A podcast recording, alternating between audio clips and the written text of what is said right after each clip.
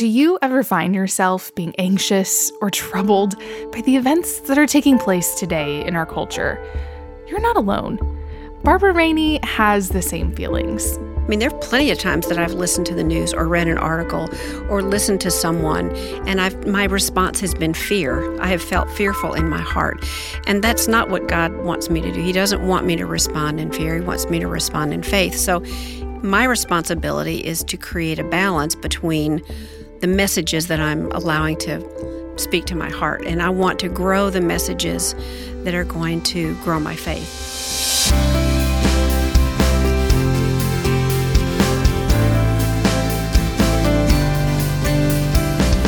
Welcome to the Barbara Rainey podcast from Ever Thine Home, where we're dedicated to helping you experience God in your home. Thanks so much for listening. It can be tempting to think has the world gone completely crazy? Violence is on the increase. Prices, they keep going up. And the definitions of basic terms are being questioned, like what it means to be a man or a woman it can feel like nothing is stable. But today, Barbara and Dennis Rainey are here to help us grow in hope when we remember where our true stability lies. In fact, stay tuned because I'll let you know at the end how you can watch a series of videos that are a Bible study with Barbara on cultivating hope. What we're about to hear was originally recorded for the nationally syndicated program Family Life Today. Let's join Dennis and Barbara along with Bob Lepine.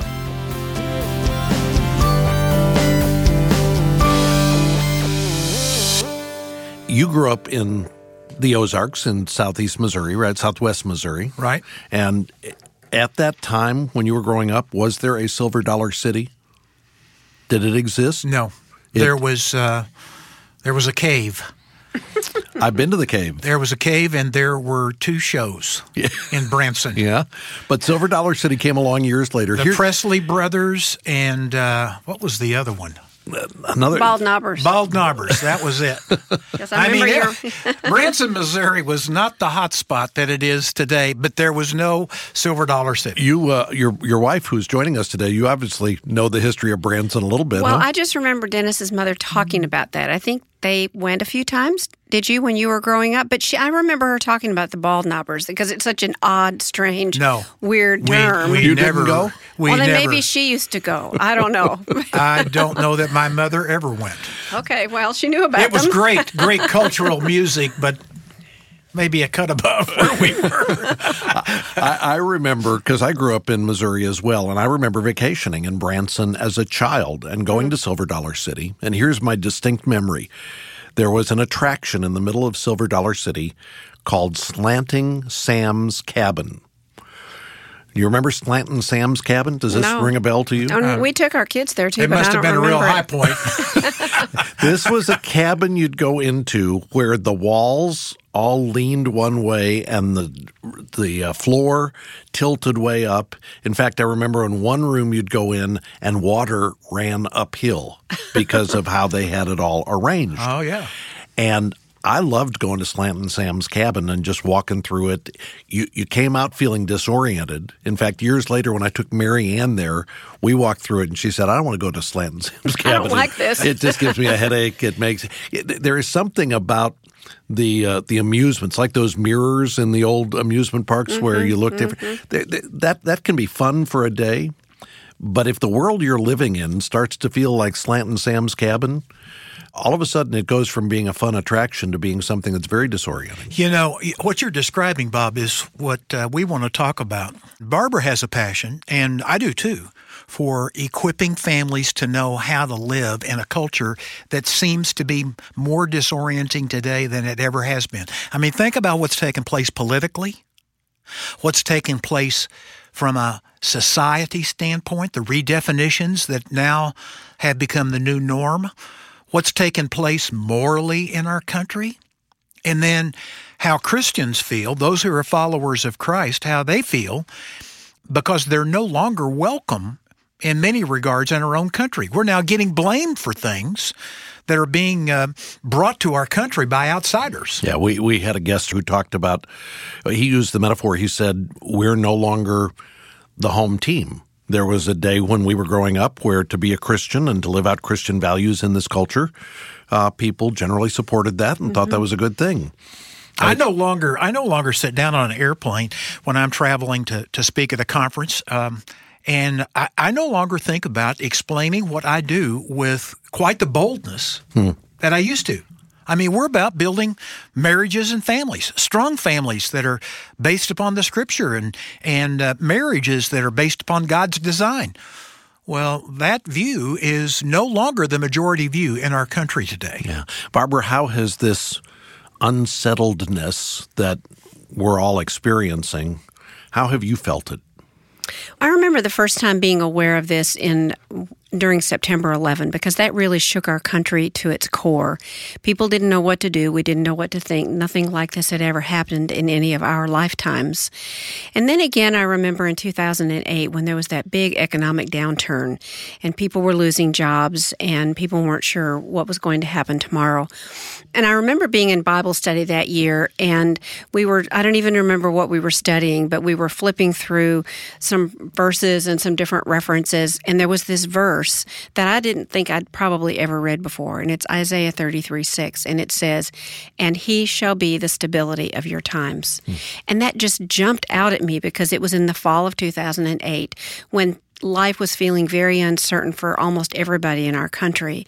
And it was just such an anchor point to me. And I remember thinking, this is it. This is the verse that I want to hang on to whenever life feels like it's being turned upside down or when we're walking through Slantin' Sam's cabin, right? yeah. It's not just the environment in our country, but it's the things that we face as families. So, whether it's the loss of a job or your children are being bullied at school or there are just difficulties, there are hard things in life. So, it doesn't matter if it's a cultural wide instability or if it's just some instability you're experiencing in your own family or in your own town Jesus is our security. He is our stability. And I just know that that's true for all women. It's true for all men, too, that we need to remember that no matter what's happening around us, no matter what kind of change is happening in our culture, in our city, in our town, in our lives, Jesus is the stability of our times. Barbara and I were talking about this as we drove down to see her mom last Sunday. She lives about two hours south of here. And we were just talking about the need for families to kind of go back to Deuteronomy chapter 6 where God was establishing the nation of Israel, and He did it by commanding them to love the Lord your God with all your heart, soul, and mind, and to train your children to do the same. And He said, These words which I'm commanding you today shall be on your doorposts. Mm-hmm. They shall be on your gates. You need to remind yourself of where your stability really is. And if you if you go back to the Bible and just start reading through the Psalms, I've been spending some time in the Psalms recently there are a lot of fear nots. There are a lot of passages that challenge us to make God our refuge. People ask me all uh, all the time, "What are you thinking about? What's happening today?" And I mean, it's a different happening every day. It You're seems. Right. uh, and and I just said yesterday, I said, uh, "Well, I know who wins. Mm. I know who wins in the end. I've read the book. Mm-hmm. The Bible tells me that God through Jesus Christ did the battle that had to occur on behalf of our forgiveness and our eternal destiny by defeating death. And uh, he has been seated at the right hand of God the Father. And you know what? God's going to win. Now, in the meantime, will there be difficult days? Yes. Are these days where we need to be training our children to know how to think about themselves, how to think about circumstances? There's always going to be bad news. So the question is, what's your grid? How are you going to make God the stability of your days? Barbara, you have been on a boat when the waves come and all of a sudden the the floor doesn't mm-hmm, feel mm-hmm, as stable mm-hmm. as it did. You've been in airplanes when mm-hmm. uh, things get a little turbulent. Uh, in fact, you you slept through or been in an earthquake? Uh, we didn't sleep through the earthquake. it woke you up, huh? Yes, it woke us up. I remember a number of years ago, Dennis and I had all six of our kids, and we were staying with friends who live in Southern California. And we were staying in a, a condo that they had borrowed, so it was fairly small. All the kids were sleeping on the floor in the living room. Like cordwood. Uh-huh. I mean, and there were only two bedrooms, so Dennis and I had one, and our friends Ron and Mary had the other bedroom. And I remember we woke up about two in the morning, and my first impression was that a Mack truck had plowed into the building. Hmm. Now, why I thought that, I don't know, because we weren't next to the freeway, but that was the the feeling that I got because the walls were shaking like something had just pounded into them. But it didn't subside. And then I realized the chandelier in the ceiling was going back and forth. And then I realized it wasn't just the one wall in our bedroom, that everything was moving. And then she woke me up and I well, heard the fireplace. the fireplace was rattling. So okay? you, you, slept through the first part of this earthquake until she saying. woke me up, and, and I started realizing something's happening here. Something's going on. Yeah. And I mean, it was worse than Slantin' Sam's cabin, Bob. yeah, because we jumped up, and the other couple did too. Our friends did too, and we all ran into the living room to check on our kids. And you know, I remember the chandelier in that room was swinging back and forth. I don't know that the kids woke up, but we stood there thinking, "What do we do?" Mm-hmm. Because we didn't know how long it was going to last. We didn't know if this was just a, a tremor, and then there was going to be a really bad earthquake. We went on uh, on the radio and listened, and there was no news. We heard some sirens, but you didn't know where the earthquake had occurred. And, and you know that picture is a is an apt metaphor mm-hmm. for the kinds of emotional earthquakes, whether it's a cultural shift like we've experienced over the last several years, an economic shift like you've described, when you don't know what tomorrow is going to look like, mm-hmm.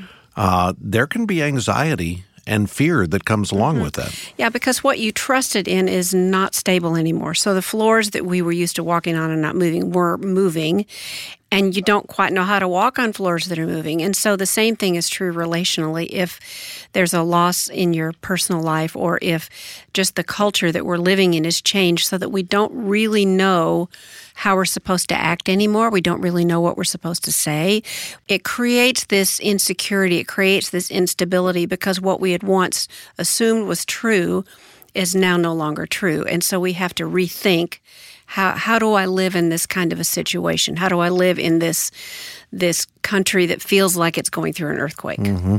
So if if somebody today looks at where we're living and they feel anxious about the future, they're concerned about bringing up mm-hmm. their kids. I've I've had people say, you know, would Belize be a, a place to mm-hmm. move to. I mean, people starting to think, yeah. where can I find something that will be a little more supportive of what I believe and what, what's important to me? How do you respond to the reality of uncertainty and the fact that you don't know what's going to happen tomorrow or next week or on election day? Mm-hmm. Well, I think for some people that may be a viable question to ask. Do we need to continue to live here? Because we've had people say the same thing to us too. Should we move to another country? But that's not for everybody. That's not even for the majority of people. Um, I think the, the only answer is to go back to what we know is true of God. And one of my favorite verses is Hebrews 13 8, where it says, Jesus Christ is the same yesterday, today, and forever. So he is the same today as he was back when the ground wasn't shaking. And he will be the same next year when we don't know what next year is going to bring. And so for me personally, the solution is to listen less to all the fear speech and to all the even weather reports are designed to scare you half to death. Mm-hmm to listen to tone down all the stuff that's generating fear and turn up the volume on what's not changing, which is God and my relationship with Him. And it gives me the opportunity to choose to grow my roots deeper into Him as opposed to assuming that everything's going to be the way it's always been. Okay, so I, have got to just jump in here because somebody says it sounds to me like what you're saying is if the news is frightening, turn off the news. Just put your head in the sand, bury it, and put your fingers in your ears and recite scripture verses. That's not what you're saying? No, that's not what I'm saying because I don't think we need to be ignorant. I think we need to know what's going on and we need to pray. But I think it's the balance of who we're listening to. Am I listening more to what's happening in the culture? Am I listening more to those who are talking uh, in terms that make me afraid? I mean, there are plenty of times that I've listened to the news or read an article or listened to someone, and I've my response has been fear. I have felt fearful in my heart, and that's not what God wants me to do. He doesn't want me to respond in fear. He wants me to respond in faith. So, my responsibility is to create a balance between the messages that I'm allowing to speak to my heart. And I want to grow the messages that are going to grow my faith. And I want to increase listening to God and His Word and focusing on what I know to be true that is unchangeable, that is the rock. Jesus is often called our rock. Mm-hmm. And I want to focus on the rock and not on the shifting sand that's all around me. So I'd apply it uh, this way if you're spending more time with you can pick your choice Fox News or MSNBC, depending on your political persuasion. If, if you spent more time listening to either of those outlets than you did listening to God's Word yesterday, then probably you're more consumed with fear than with faith, wouldn't you think? I would say so, yes. Mm-hmm. I think Christians today, more than ever, have to know the truth, uh, first of all, about God, secondly, about themselves, and third, about why are we here? What's our assignment in the meantime? I just want to go back to the truth about who God is. And I just wrote some, some of the things down that I think about. And I don't necessarily use this as a checklist, Bob, but when I'm dealing with uncertainty, when I'm dealing with things that I can't get my arms around and I don't know what I'm going to do, I'll just, I just go back to these truths. Number one, God exists. Faith has to have an object. And the, the, the object of our faith is God because He does exist. Secondly, He has won the battle. And as a result, He's ruling. He is the sovereign King of kings and Lord of lords. If He's not the sovereign King, that means man is in control. Now, I'm going to tell you if, if something's frightening, if you start thinking about man being sovereignly in control, we're in serious trouble right. on our planet. Third, if we know Christ, if we've been forgiven by Him, then that means we have eternal life. We've got a purpose, a plan. Fourth, we've been rescued from hell, redeemed. Fifth, He's given us good works for us to do. It says in Ephesians chapter 2 verse 10, you are created in Christ Jesus for good works which he prepared beforehand that you should walk in them. He's got an assignment for you in the midst of this chaos. And then finally, sixth, all things work together for good to those who love God, to those who are called according to his purpose. So my assignment is to be obedient to what God called me to do, to train my kids to do the same, and to not believe the lies of the culture and the lies of uh, of the news that want to create fear and want to cause confusion and uh, just to, to spike ratings. We want to anchor you in the stability of God. But secondly, we want you to seize the day. These are days, these ought to be among the finest hours for followers of Christ to represent Him as never before and to be on mission. You can't do that if you've forgotten who you are. You can't do that if you've forgotten what your assignment is. We need to be on that task today as never before. I think of Matthew 7, the, the passage that you quote mm-hmm. routinely, Dennis, about mm-hmm. what you're going to build your house on sand or rock.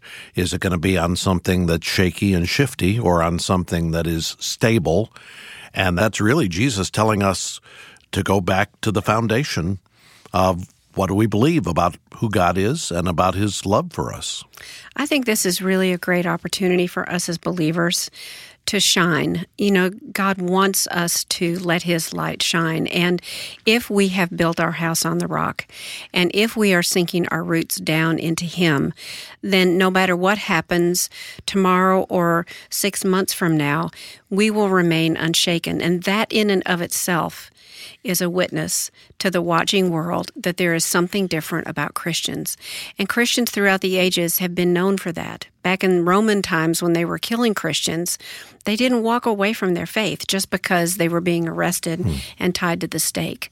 They continued to hang on to what they knew was true, no matter how hard the circumstances of their life. And really, our day is. Uh, is we're, we're, still in a lot better shape than the first Christians. Oh my goodness, yes. living under Roman rule in the in the first century, right? I mean, uh, it's not costing us our lives yet. They so changed the world. Their message was so radical that there was an opposing force that wanted to take them out. I want to go back to what Barbara was talking about just a moment ago and just read the words of Christ. Matthew chapter 5 verse 14. This would make a great verse. Just to read this out loud as a couple or as a family every day in the morning or every evening at the dinner table. Jesus said this You are the light of the world. A city set on a hill cannot be hidden, nor do people light a lamp and put it under a basket, but on a stand, and it gives light to all in the house. In the same way, let your light shine before others, so that they may see your good works and give glory to your Father who is in heaven. There's our assignment. Be on mission. Don't be neutral. Don't be hiding in a corner cowering at the giants that dwell in the land. Instead, train your kids to know how to pick up five smooth stones and go slay a giant or two today at, at school or in the marketplace. And I'm not talking about violence, by the way. I'm talking about with the love of Jesus Christ.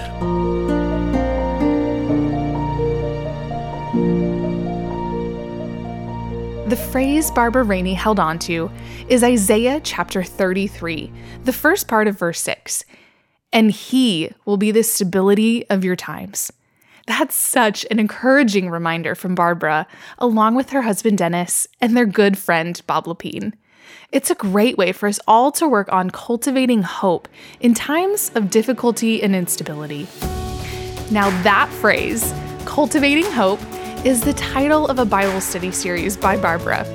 Actually, here's the full title Cultivating Hope Trusting God During Times of Disappointment and Hardship. It's a video series, so whether you plan to go through this Bible study on cultivating hope with a friend or a group of friends, or just by yourself, here's where you can start. CultivatingHopeETH.com. There are five episodes in all, as well as a downloadable study guide and you can watch that first episode for free. Again, you'll find all the details at cultivatinghopeeth.com. Well, thanks for joining us today.